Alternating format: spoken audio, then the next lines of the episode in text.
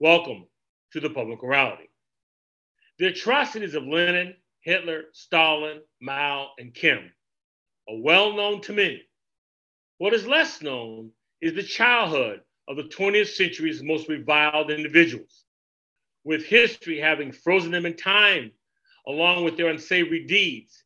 It can be difficult to imagine Mao uh, playing with other children, or Hitler imagining what he would be when he grew up, or Stalin laboring over his homework as an adolescent. But these are some of the areas that my guest, Professor Brandon Gauthier, explores in his new book, Before Evil Young Lenin, Hitler, Stalin, Mao, and Kim. This text is as enlightening as it is entertaining. Gauthier is a professor of history at Fordham University. Professor Brandon Gauthier, welcome to the Public Morality. Oh, it's a it's a total pleasure to be here. Thank you so much for having me on, Byron. I, I want to begin by having you discuss what drew you to this project. Hmm. I appreciate that. I, I think there's a central question that I've I've struggled with for a long time as a historian. Should we humanize the inhumane? How do we engage the stories of the monstrous, those who have showed great inhumanity to men and women in a way that is humane? And should we? That's the central question that has long kept me up at night. Um, to answer your question specifically, I recall being uh, a teenager and seeing Madeleine Albright, Secretary of State, go to North Korea and meet Kim Jong il as one of the last things that happened in the Clinton administration. And in this effort to forge peace, Madeleine, Madeleine Albright found herself sitting with someone who was guilty of crimes against humanity, someone responsible for terrible, terrible acts within that country. And when she left, she was interviewed. And I recall this very vividly. Her being asked, So, what was Kim Jong il like? What was it like to sit across the table from a despotic individual? And she said, In my preparation for my meetings with him, I had been told that he might be someone really, really weird. You know, he might say inappropriate things. We can't be certain of what your interaction will be like. And she recalled that whenever she found herself having dinner with Kim Jong il, even as she knew he had committed crimes against humanity, she confessed that she found them charming um, and that she found him likable and that he seemed to know, um, have a great deal of expertise to some extent of the policy considerations. He was very much in command. And, and that perturbed her, that upset her. Seeing that stayed with me as I studied North Korea for my doctoral dissertation, US North Korean relations, and wondering how do we tell the story of people like Kim Jong il that humanizes them with an appreciation for the fact that they are cautionary tales, but they are human. And that is the story. That is the central lens that guides my analysis of the early lives of terrible dictators of the 20th century. Well, well, well, that response begs two questions for me. First, the first question is, what do we mean by humanizing someone? Mm. what do you mean by it? Well, I think that there is a natural response when we have individuals who have done terrible things.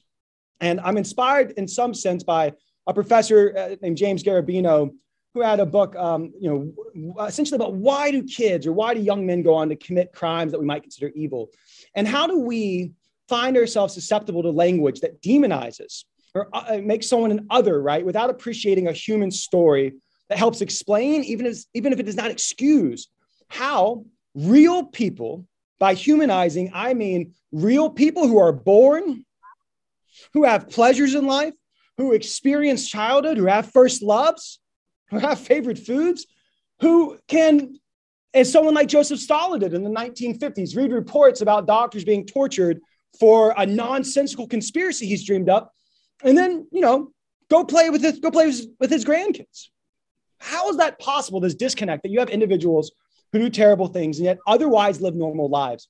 Um, to humanize them is to examine what we have in common with those individuals in terms of shared human behaviors.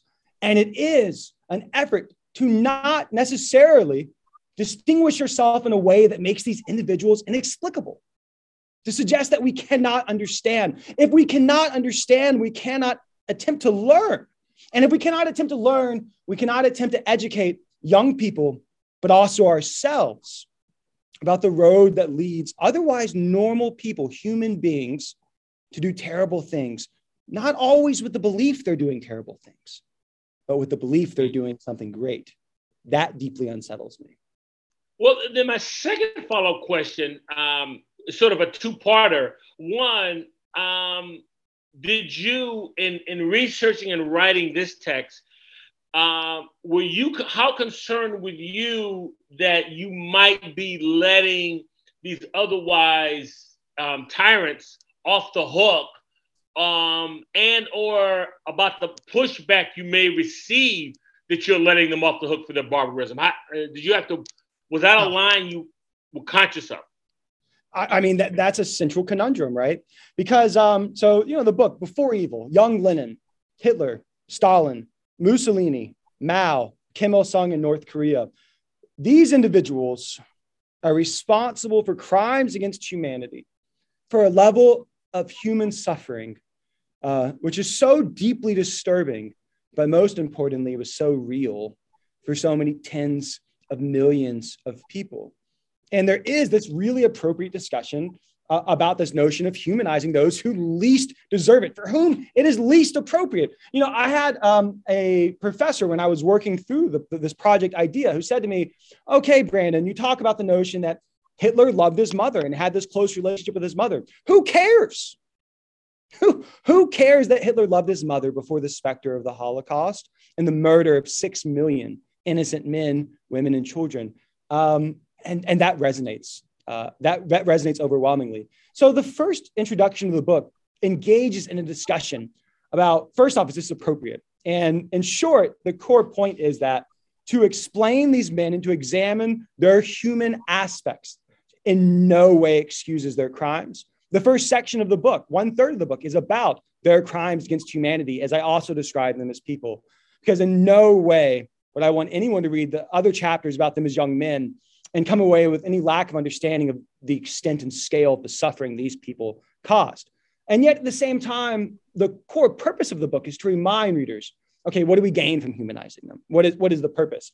And it is at its core an appreciation that if these are human beings, monsters aren't real, they're literal monsters, actual vampires and werewolves and so on of the imagination. That is not real. Human beings are. And human beings commit crimes against humanity. If we look at someone like Hitler as not a human being, or Stalin, the man of steel, are we in some sense building up a myth they would have liked that they're not human? that a core part of these being these dictators is to come across as bigger than life.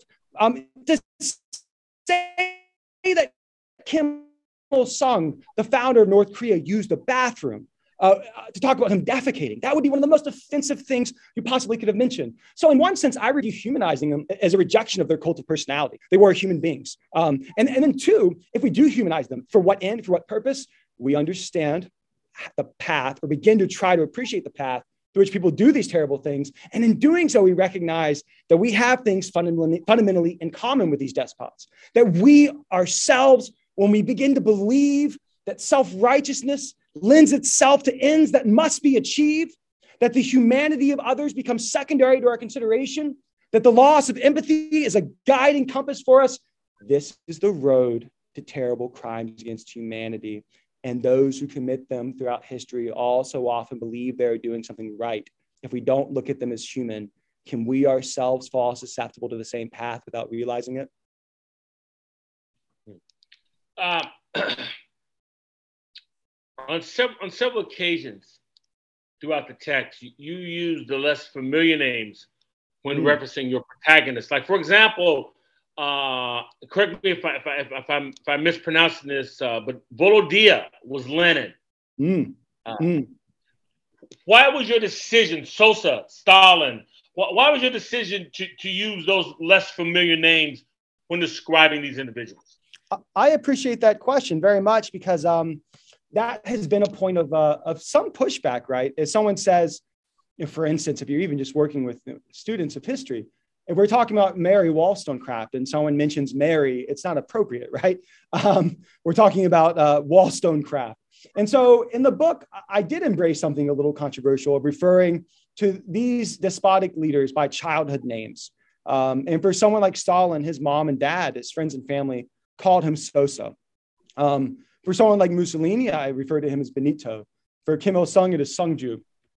And the central reason why, if we're trying to look at the child, childhoods of these individuals, because the two thirds of the book are about these humanizing moments of consequence. Um, Hitler witnessed, excuse me, Lenin witnessing and hearing about the execution of his brother by the Tsar for a conspiracy to kill him. Hitler uh, experiencing his mom dying before him, Stalin losing his first wife, these humanizing moments. If we begin to speak of Stalin appropriately, right, we begin to think of their crimes against humanity. Um, and, and that is you know, a central focus of the first third of the book. But to engage in a humanizing story, we need to recall individuals before they were evil. Um, we can think of mental illness and sadism as being a pathology, right?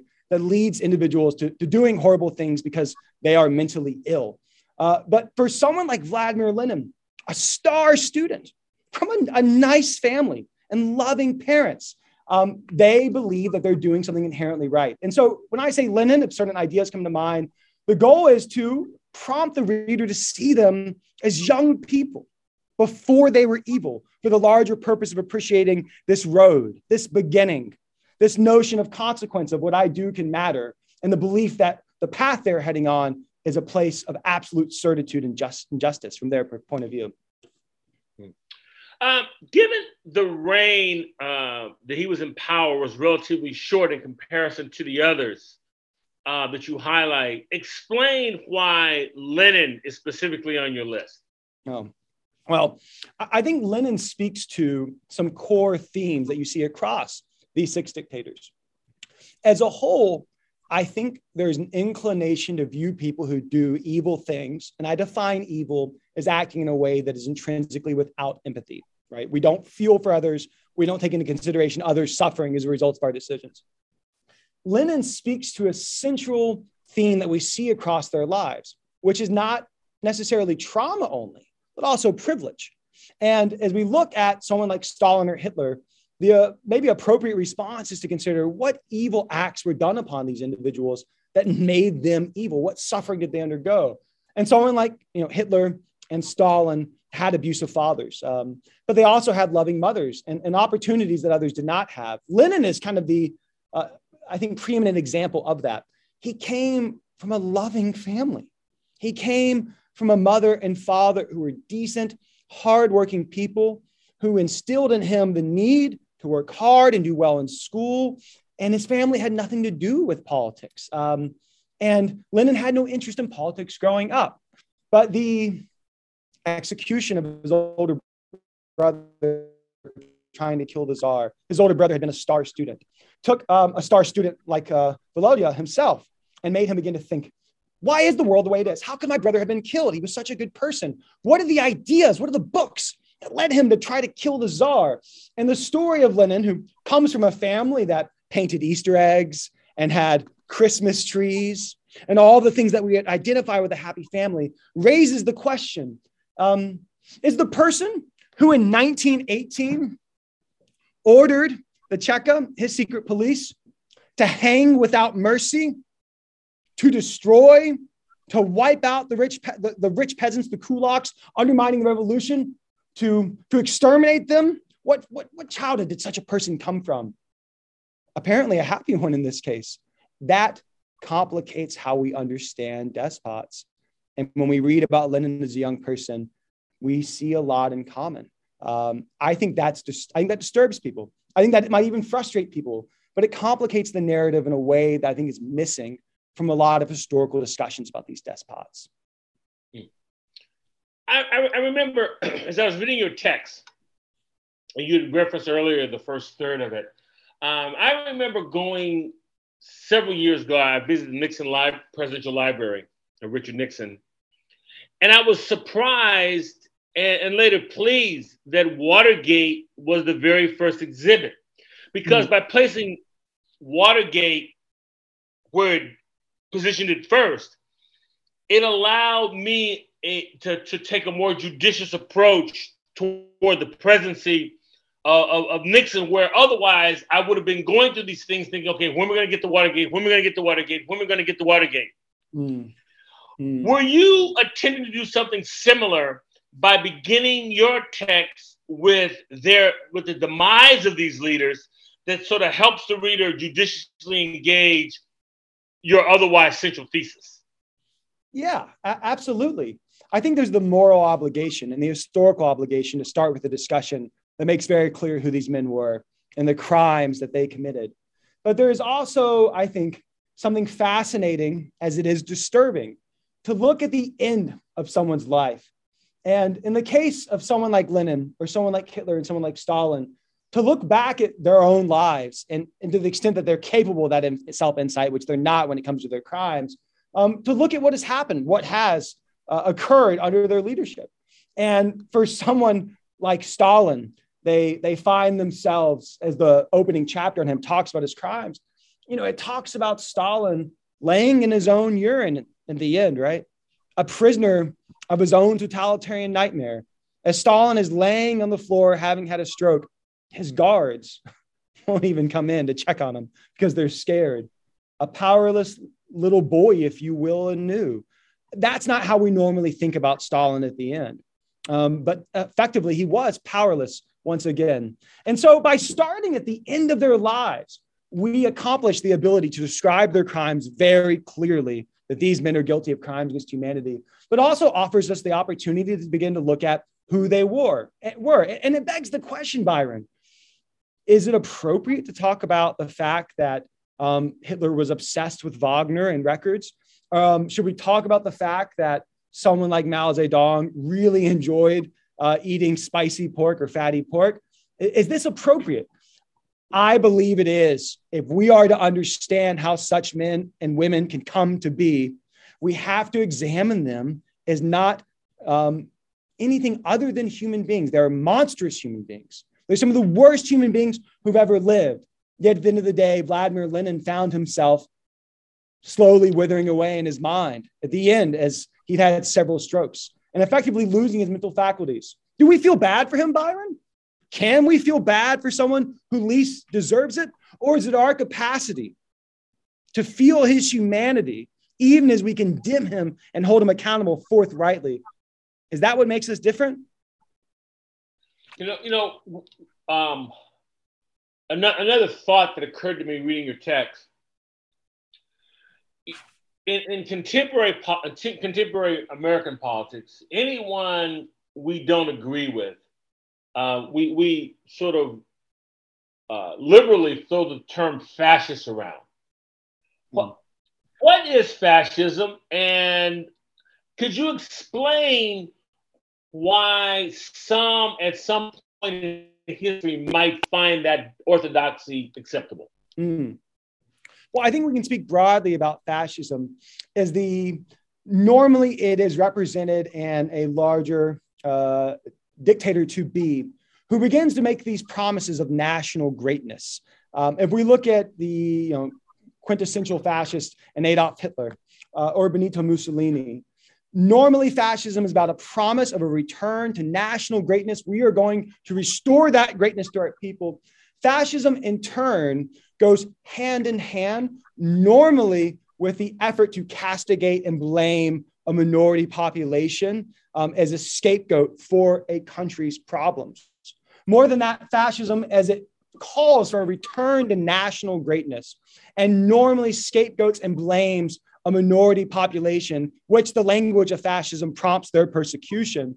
Um, a fascist at the same time is suggesting that will and discipline can achieve all that. The people who are in power don't know what they're doing. And the, and the legal system in power that this is for lack of better words, that this is idiocy, this is stupidity. And that if only we had the right person in power who would engage in this, this notion of will, would act, and that they would restore this country to greatness, that we could get things done. So, fascism, a return to national greatness, normally the focusing of castigating a minority group as a scapegoat. And then, in addition to that, to focus on the effort of the strong man and normally the rejection of democracy. That democracy itself is a weakness that we, we don't need. And it's obviously the bread and butter, to use that cliche, is the bread and butter of lies um, w- without apology, with taking whatever the ills of democracy and making them all consuming. And, and you know, wouldn't you know it, the dictator in question, the despot to be, who promises greatness, he begins to engage in the prevarication um, the duplicity that he himself criticizes democracy for representing. And uh, that normally is the road that one goes down in terms of what fascism itself can become. And, and I think there are some deeply disturbing lessons, though, of the notion how did people find themselves going to rallies of Adolf Hitler and being seduced by this? I, I think those who go to these who went to these rallies, right, uh, they become complicit. Um, they become complicit if they are there supporters of these individuals and the heinous anti-Semitism of someone like Hitler. Um, but what lead led so many? Um, you know, roughly 37% of the vote in Nazi Germany um, ultimately helped leading to the events that make Hitler chancellor. Um, how could people be seduced by that notion of fascism? Does that answer the question? There was a second part. Could you repeat it for me? No, no, no. I think you got both parts. I, I said, what is it, and, and, why might people find it acceptable? Uh, what I mean, what do you think, Byron? What, what, what are the larger trends that lead people to believe in maybe this larger dream, this vision, and, and why also often it has to come down to um, this notion of, you know, of, of, castigating this other or this promise of national greatness. Um, it's this disturbing trend. And, and obviously, we've seen it in other times and places. What, what do you think? Oh, I, no, I, I think I think it starts with a misunderstanding of what the country has already committed itself to. Mm. Um, uh, uh, I, I, think that um, a, you, if you look at if you look at you know Nazi Germany, in my view, post World War One, um, there was there was an end result. We are starving. Inflation um, is is off the roof, and I have an answer. And then that answer leads to what you just said. I have an enemy for your problems. I don't necessarily have a way to solve it, but I have you something. I've given you something to hate to forego your your democratic identity. Yeah, absolutely. I mean, we can look at the Weimar uh, Weimar Republic, founded after World War One in Germany, um, and that constitution offered certain democratic protections, protections of civil rights. What's so disturbing, though, and I think a larger trend. All right, so we're looking at these despots are human beings who go on to do these really heinous things, and and very disturbingly, again, they don't believe that they're evil. They believe they're doing something inherently right. Okay, that's one thing, right? That, that, that's a story in itself that my book Before Evil delves into very deeply. And what are the human stories that lead them to that place in their life, right? But I, I find really disconcerting uh, within the case of someone um, like Hitler it is the support and negotiations that he has with conservative uh, monarchical, meaning supporters of the old uh, of the old monarchy within imperial monarchy within Germany before World War One until collapse. November 1918. Um, Hitler would not have come to power without the active collaboration of conservatives within the German government who thought, you know, this is um, to varying degrees, uh, you know, they have this disturbing traits and disturbing ideas uh, of anti-Semitism within the NSDAP, uh, you know, the National Socialist German Workers' Party. But these compromises of, well, there's things we find disconcerting, although there are anti-Semitic elements within conservatives in Germany. Anti-Semitism has a, a wide reach within Germany at the time, right? Not to diminish that. But the core point is someone like President Hindenburg, uh, the, the German hero of the First World War, right, who essentially tells Hitler in the beginning that he's not going to support him becoming chancellor because he thinks it'll devolve into a party dictatorship and have great consequences for the German people, especially those who don't support, support the NSDAP, the Nazis. And yet, in the end, the compromises are made. And conservatives, when Hitler comes to power, think, we can control him, right? We're going to change him, or at the very least, we can hem him in and prevent him from going off and doing terrible things. And it's not only conservatives, there is a centrist Catholic Party, which in 1934, uh, to support the suspension of civil rights within Germany for a limited time, the President Hindenburg ultimately agrees with it. But that required a two thirds majority in the German Reichstag to uh, essentially suspend the Constitution. And it is a, a centrist Catholic Party, which compromises with the NSDAP, the Nazi Party, and makes it possible. How did despotic individuals come to believe they have to do these things? How are others, if they are not openly seduced, find themselves becoming complicit and making compromises? They're going to have real consequences for the suffering of many, many people. And yet they don't see it necessarily. You know, one, one of the connections that I made um, in uh, Before Evil, Lenin was the antecedent to Stalin. Mussolini was the antecedent to Hitler. Um, so is Mao the antecedent to Kim? Mm-hmm. That's a great question. Um, I think it's fascinating that Mao Zedong and Kim Il sung will have a very interesting relationship. But Kim Il sung himself is a product of Korea's history. Um, there will be a close relationship between the CCP and what will become North Korea or a Korean Communist Party. But I think the connection is less about Mao to Kim and more about the fact that Korea is colonized by Japan. They're fighting for independence, and that Kim Il sung will belong to the Chinese Communist Party in the 1930s within Manchuria because um, it's communists who are fighting Japan, and there is not effectively a Korean Communist Party that exists. Um, you raise a, a, really interesting point, though, and, and, forgive me for saying this next part and expanding on what we're talking about. One part of the book as well, right? Even if we're talking about North Korea, you know, my dissertation was the effort to understand um, not only Kim Il Sung, but why does North Korea exist? This is something talked about in the opening chapter of North Korea and Kim Il Sung. How do North Koreans, those who are true believers, justify North Korea? North Korea deserves to be condemned harshly for its egregious human rights abuses. Um, but what is the intellectual justification for why Kim Il sung creates North Korea, why North Korea exists? And that would be, I think, something that goes hand in hand with humanizing these leaders, even as we find it distasteful. Do we really want to be, quote unquote, fair to North Korea? Is that the appropriate thing? What do we gain by doing it? We gain perspective. North Korea is a terrible place, but historically, I don't think many Americans appreciate that Korea was colonized by Japan. North Korea views itself as this tiny power standing up to American imperialism and views itself as the continuation of this larger guerrilla struggle to create an independent Korea that is not being uh, you know, pushed around by foreign powers. Um, what do we gain from that? You know, I think there's something deeply interesting to talk about in that regard. Um, I'd be happy to go on about Kim Il Sung if you're interested, Byron. no, no, please go ahead and continue. Well, I, I, think there's an interesting parallel to the ways that Kim Il Sung, even as he is in this Korea centric idea and mindset, right? Of I am 100% wedded to the notion of creating independent Korea. And some people might say, well, doesn't he really just want to be a despot and a dictator? You know, isn't this really all about power? Stop talking about humanizing them and their ideas. Now they think they're right. And let's just be honest, these are cynical, power hungry dictators who want to exploit their people and take advantage and be kleptocrats and live in marble mansions. And um, that, uh, that is, is not the whole story. And I think that's really reductive. Kim Il sung is really focused on this Korea centric worldview that Americans don't really understand or appreciate. Um, you can't say North Korea and Korea today. North Korea, by the way, they would say there's no such country. There's only Korea. But even Kim Il Sung adopts things from the outside world that inform his worldview. He's raised as a Christian. The chapters in Before Evil talk about um, Kim Il Sung's Christian upbringing. And what's really interesting about that is um, his family's religious convictions are sincere. And he, even he in his, his memoirs talks about it. And, and I find that fascinating a way in which someone who is raised with a moral mindset that is, is profound in many respects. You know, he will speak later about, well, the Christian community um, imparted many gifts to me, and, and they were really helpful uh, in terms of my early struggles. It's it's a reverend, right, that offers crucial help to his family, to him when he begins to be imprisoned. Um, and yet, Kim Il Sung ultimately rejects some Christian doctrine. Why should we turn the other cheek? You know, Christianity will make us soft.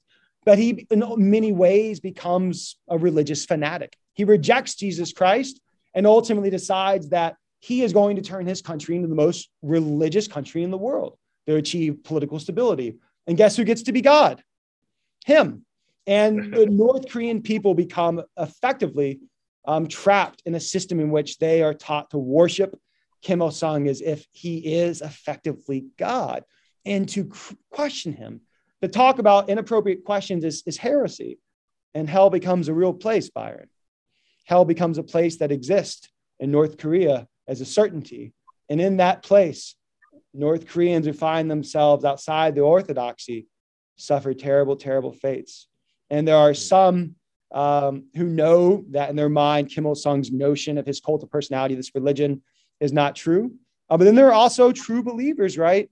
And I think many Americans would look at North Korea and say, like, how could they, you know, be so foolish? But there is something in, intrinsically, I think, human about the need to believe in a greater power. Power, and I think that's profoundly important to us as a species.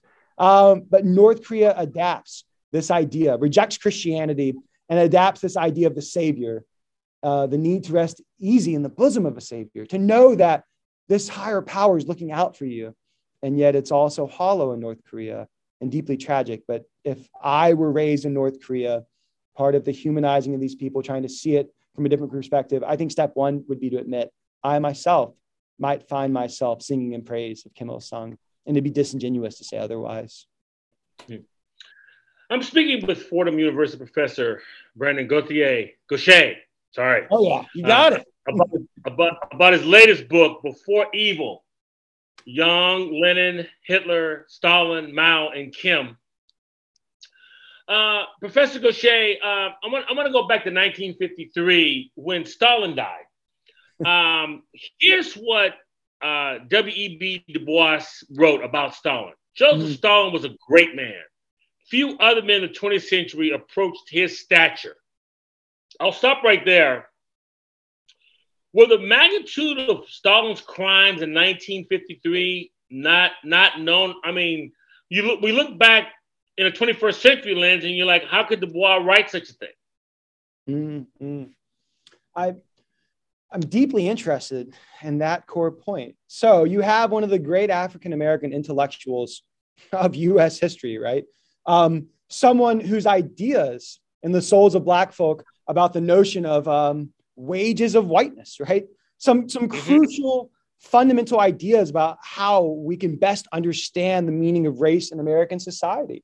Um, who finds himself seduced by believing that Stalin was this hero of the working class. That keeps me up at night, Byron. I really struggle. That is the essence of what the book is about, right? And this is now the inverse. We're taking a great man, a great intellectual whose ideas we should be reading and thinking about deeply. And yet he wrote a eulogy to Stalin. How is that possible? And, and the discussion that comes from that leads us to such a more nuanced understanding of, of W.B. Du Bois. And, and in, in, that discussion, right, here's what we come away with.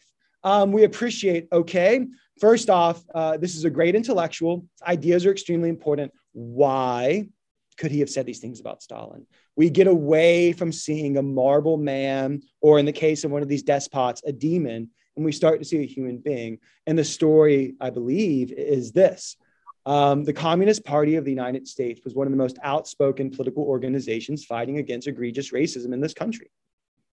In the 1920s uh, and 30s, one of the most outspoken voices demanding racial justice was uh, the Communist Party of the United States. Uh, and so you have a lot of individuals who are drawn to communism uh, through this lens of civil rights. Um, and you can look at someone like Paul Robeson as well, um, another great fighter for civil rights in the country who really suffers at the hands of McCarthyism in the 1950s. And yet, also, I think, along with Du Bois, um, should be criticized and condemned for the support of Stalin. But I don't think that that's very helpful, right? To just condemn them and say, how could they have done this? We have to talk about why.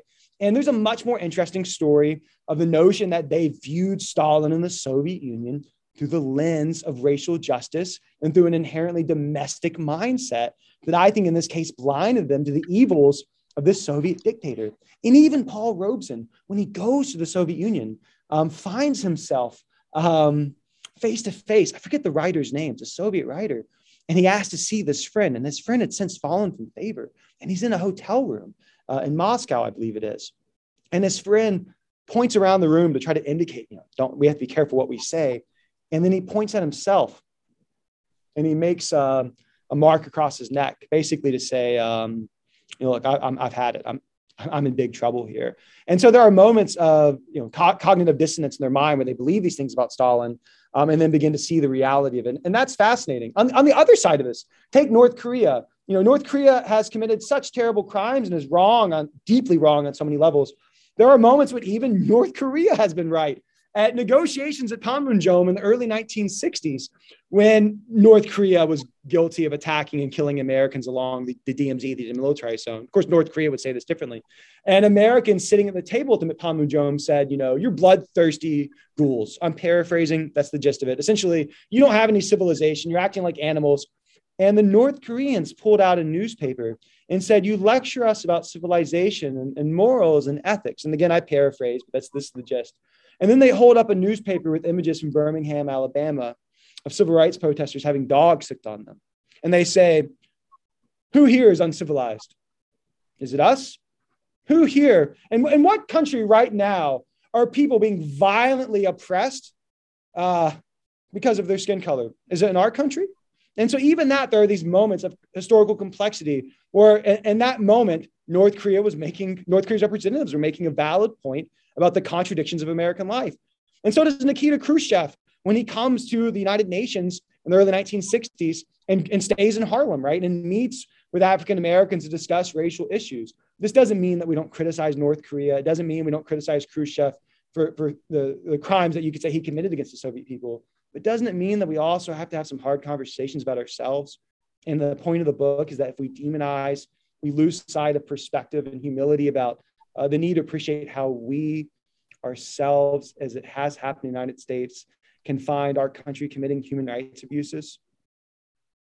Um, you wrote a sentence that I just love, and I'd like to hear you say more about it. Um, and you wrote that Stalin cannibalized his own humanity. Say more about that if you would. Oh, oh, oh. I struggle with it in the sense that Stalin, he had human relationships. Um, his first wife, when he is a young man, dies of uh, of typhus, and he's a bad husband, right? Um, but he loves her, and it's a real relationship. It's a real marriage. He holds his first wife if she dies, and after that, he says, you know, um, at her funeral, when he sobs, he throws himself on the casket, and we're no longer seeing the man of steel. We're seeing a person, right? And he says out loud, um, "With her died my last warm feelings for humanity." Um, and then, you know, from then on, we see this process of increasingly a lack of willingness to be intimate, to be vulnerable. Um, and more than that, the growing inclination, as will happen in later years, to destroy those who know his vulnerability. His second wife, um, and it's again, it's a real, it's a real marriage. You know, what do I mean by that? There are fights, there are love letters, um, there are children. Um, she commits, um, she commits suicide very tragically. Um, and when she commits suicide, again, we have a quote unquote man of steel who's deeply, deeply, deeply crushed by this. His daughter says that he'll never get over it, that um, he couldn't understand how he felt like she had betrayed him and, and punished him by killing herself, and he'll struggle with that. Uh, people who know Solomon will say that after his second wife's death, um, something changed. Um, so, something becomes worse. Something becomes exacerbated by this tragedy, and yet he has um, he has his daughter who he loves so deeply. And, and he's a good father to some extent in the 1930s. Now, some historians may make fun of that statement and say, no, he's a terrible father. He was never around, right? But there are moments where he cuddles his daughter, they write letters back and forth. He checks her homework at times. Um, but what do I mean by cannibalize his humanity? A growing inability and unwillingness to be vulnerable as his um, daughter begins to grow up during World War II, starts to resemble her dead mother. Um, Stalin becomes harsh towards her. She has a love affair with the wrong man during World War II, and um, he speaks really cruelly to her. He curses at her and says, um, You know, you're going around having sex with men. He doesn't use those words, he curses while there's such a war going on, and he slaps her. And um, Stalin increasingly destroys not only this huge array of political opponents, right? Um, he is ruthless in committing murder on an industrial scale, scale by quota numbers but it's also the intimates that he destroys. He freezes out his daughter, um, those who had known him in the early days, including his in laws from his first marriage, um, who ultimately have killed. He cannibalizes his humanity, and that he increasingly, consciously or not, seeks to destroy those who knew his human self. And in doing so, somewhere along the way, that human thread becomes lost He's still human, but he ends, he ends his days alone, trapped, trapped in a prison of his own making, an inverse prison, not meant to protect the world from him, but to protect himself from the world. Of the individuals you highlight, um, North Korea, ironically, in my view, has maintained its authoritarian dynasty, and, and so much that I would offer that Kim, if he were alive today, could in many respects govern North Korea very similar to the manner in which he reigned. The rest, in my view, would have a more difficult time, although there are some of those true believers um, who might make the Putin Stalin comparison. Um, uh, as well as Berlusconi and Mussolini. Your thoughts? What a great question. Um, it's unsettling, isn't it? Uh, I, I, guess what I would say is, you know, Kim Il Sung's North Korea exists in many ways, although North Korea has changed profoundly in many ways, but the political system remains. Um, and I think we have to be careful, I would say, up front over uh, interpo- you know, taking any one unique historical situation that sees the rise of someone like Hitler or Lenin and applying it in a direct fashion to what exists today in a given country, there are myriad historical variables that led to those moments, right? Um, that are not just about any one individual, but you know, macro historical factors. Um, but that being said, uh, as you know, I think about uh, Ruth Ben-Ghiat's book Strongmen and the conversations that she has had about the playbook of authoritarians. And I do think that under the right historical conditions, which may or may not exist in one moment, that a potential despot to be tries to foster those circumstances through this, this language of something like fascism, but more of these promises of greatness and this notion of this end of history rhetoric, right? That I see this place we're going to go and we can do anything that we need to do to get there. That type of rhetoric and that type of leader, I do think that that can happen. And by looking at you know Germany today, we might not speak in terms of Hitler, right? As it, it, the, the variables are different, and every historical moment cannot be compared to another. But if we look at the circumstances that allow the rise of dictators, we have to look inwards and understand that the right circumstances in which leaders embrace the authoritarian playbook of lying, of offering these delusions of greatness, and that we can achieve it through any means. What are the compromises that are made that aren't really only about whether you know Mussolini could rule today's Italy, but are the compromises we ourselves make in a given political situation that increasingly fosters circumstances in a political environment that leads that evolution. That evolution is rooted in the destabilizing of democracy. The destabilization of democracy is rooted in the slow and sometimes subtle, but increasingly overt breaking of political standards, right? Breaking of basic rules of law. The notion, more than anything, as well, and, and I think, I don't know if it was Hannah Arendt, but Ruth Ben-Ghiat talks about this, um, that the greatest, excuse me, the most terrifying moments of totalitarianism are not necessarily the evil words proffered by a given despot to their people, but the moments in which the followers or potential followers or ordinary citizens of a country begin to buy into alternative realities where we lose sight of basic facts and basic rules through which we determine what is real or what is scientifically supported and what is not.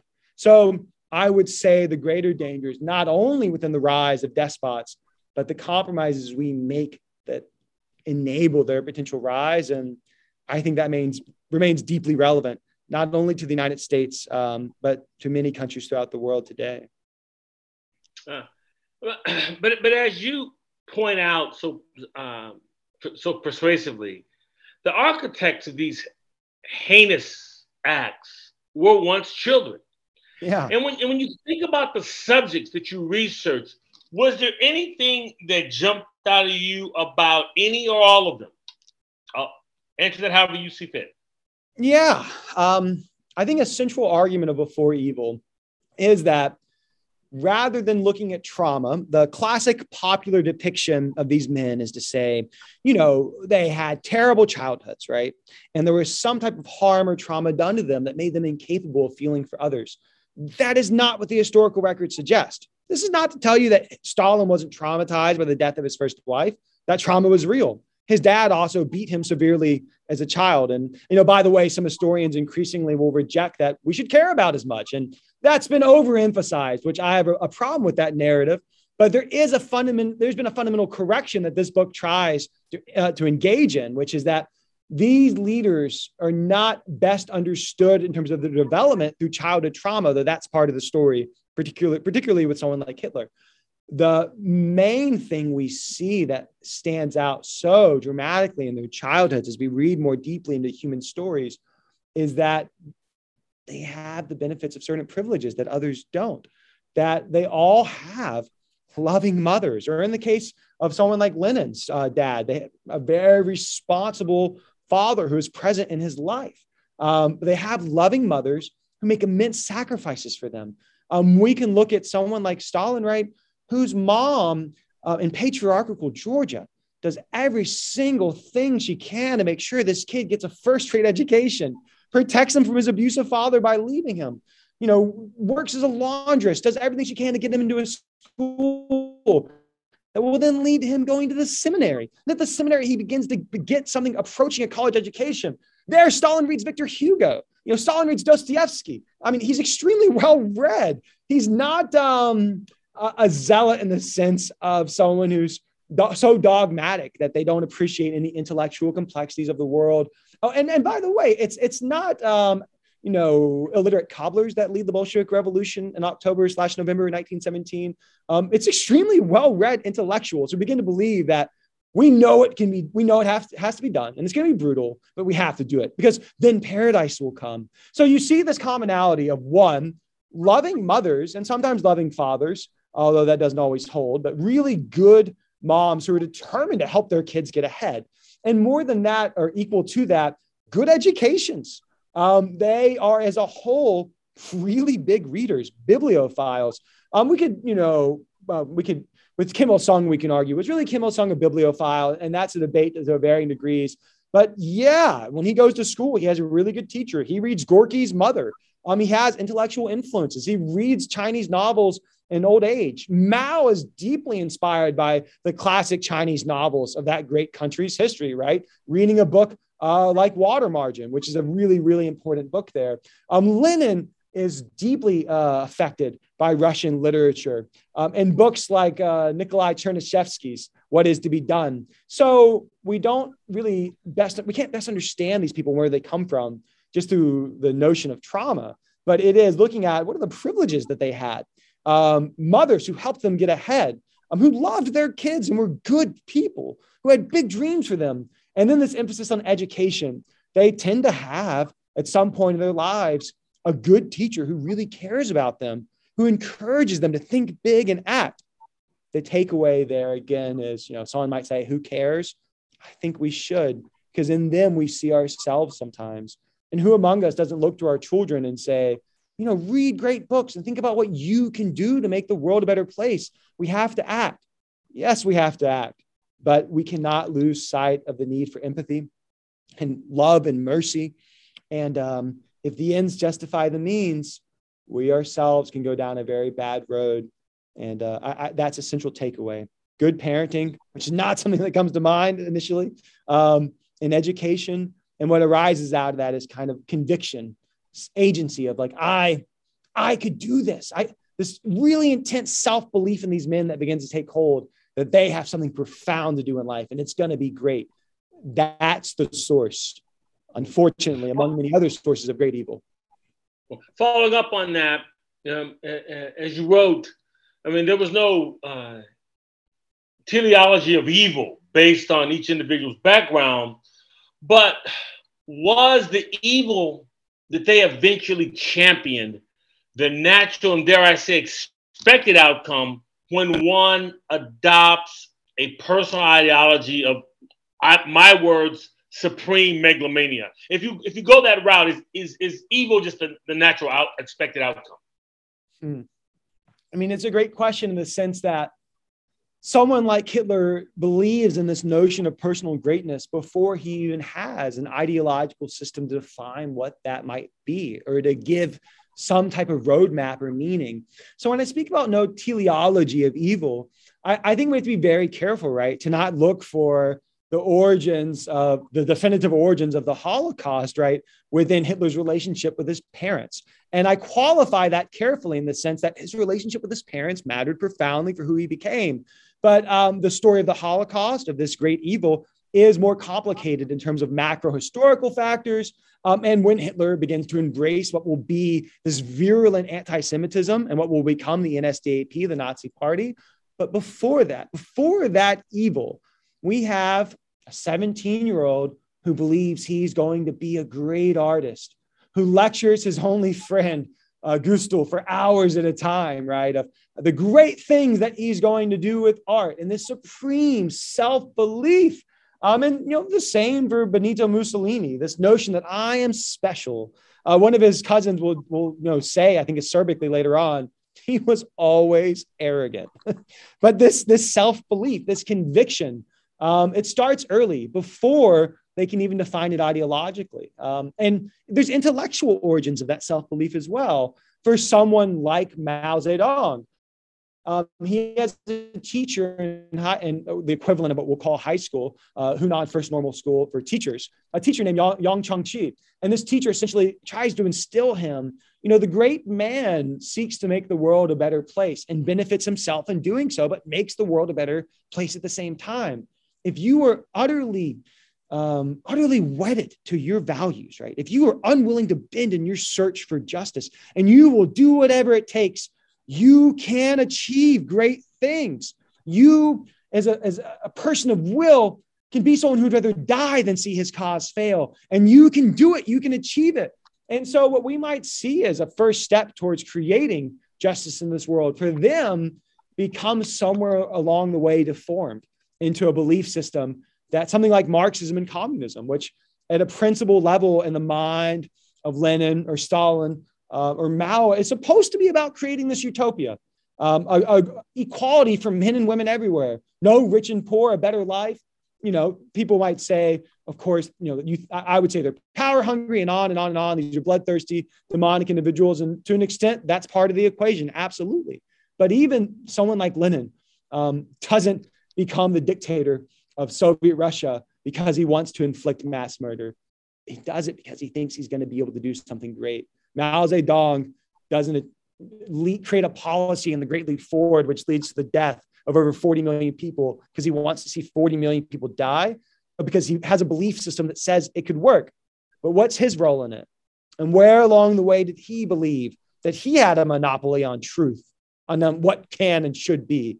and that he should make no apologies in doing whatever it takes to achieve it. Mm. The book, Before Evil. Our guest uh, for this hour has been Professor Brandon Gauthier.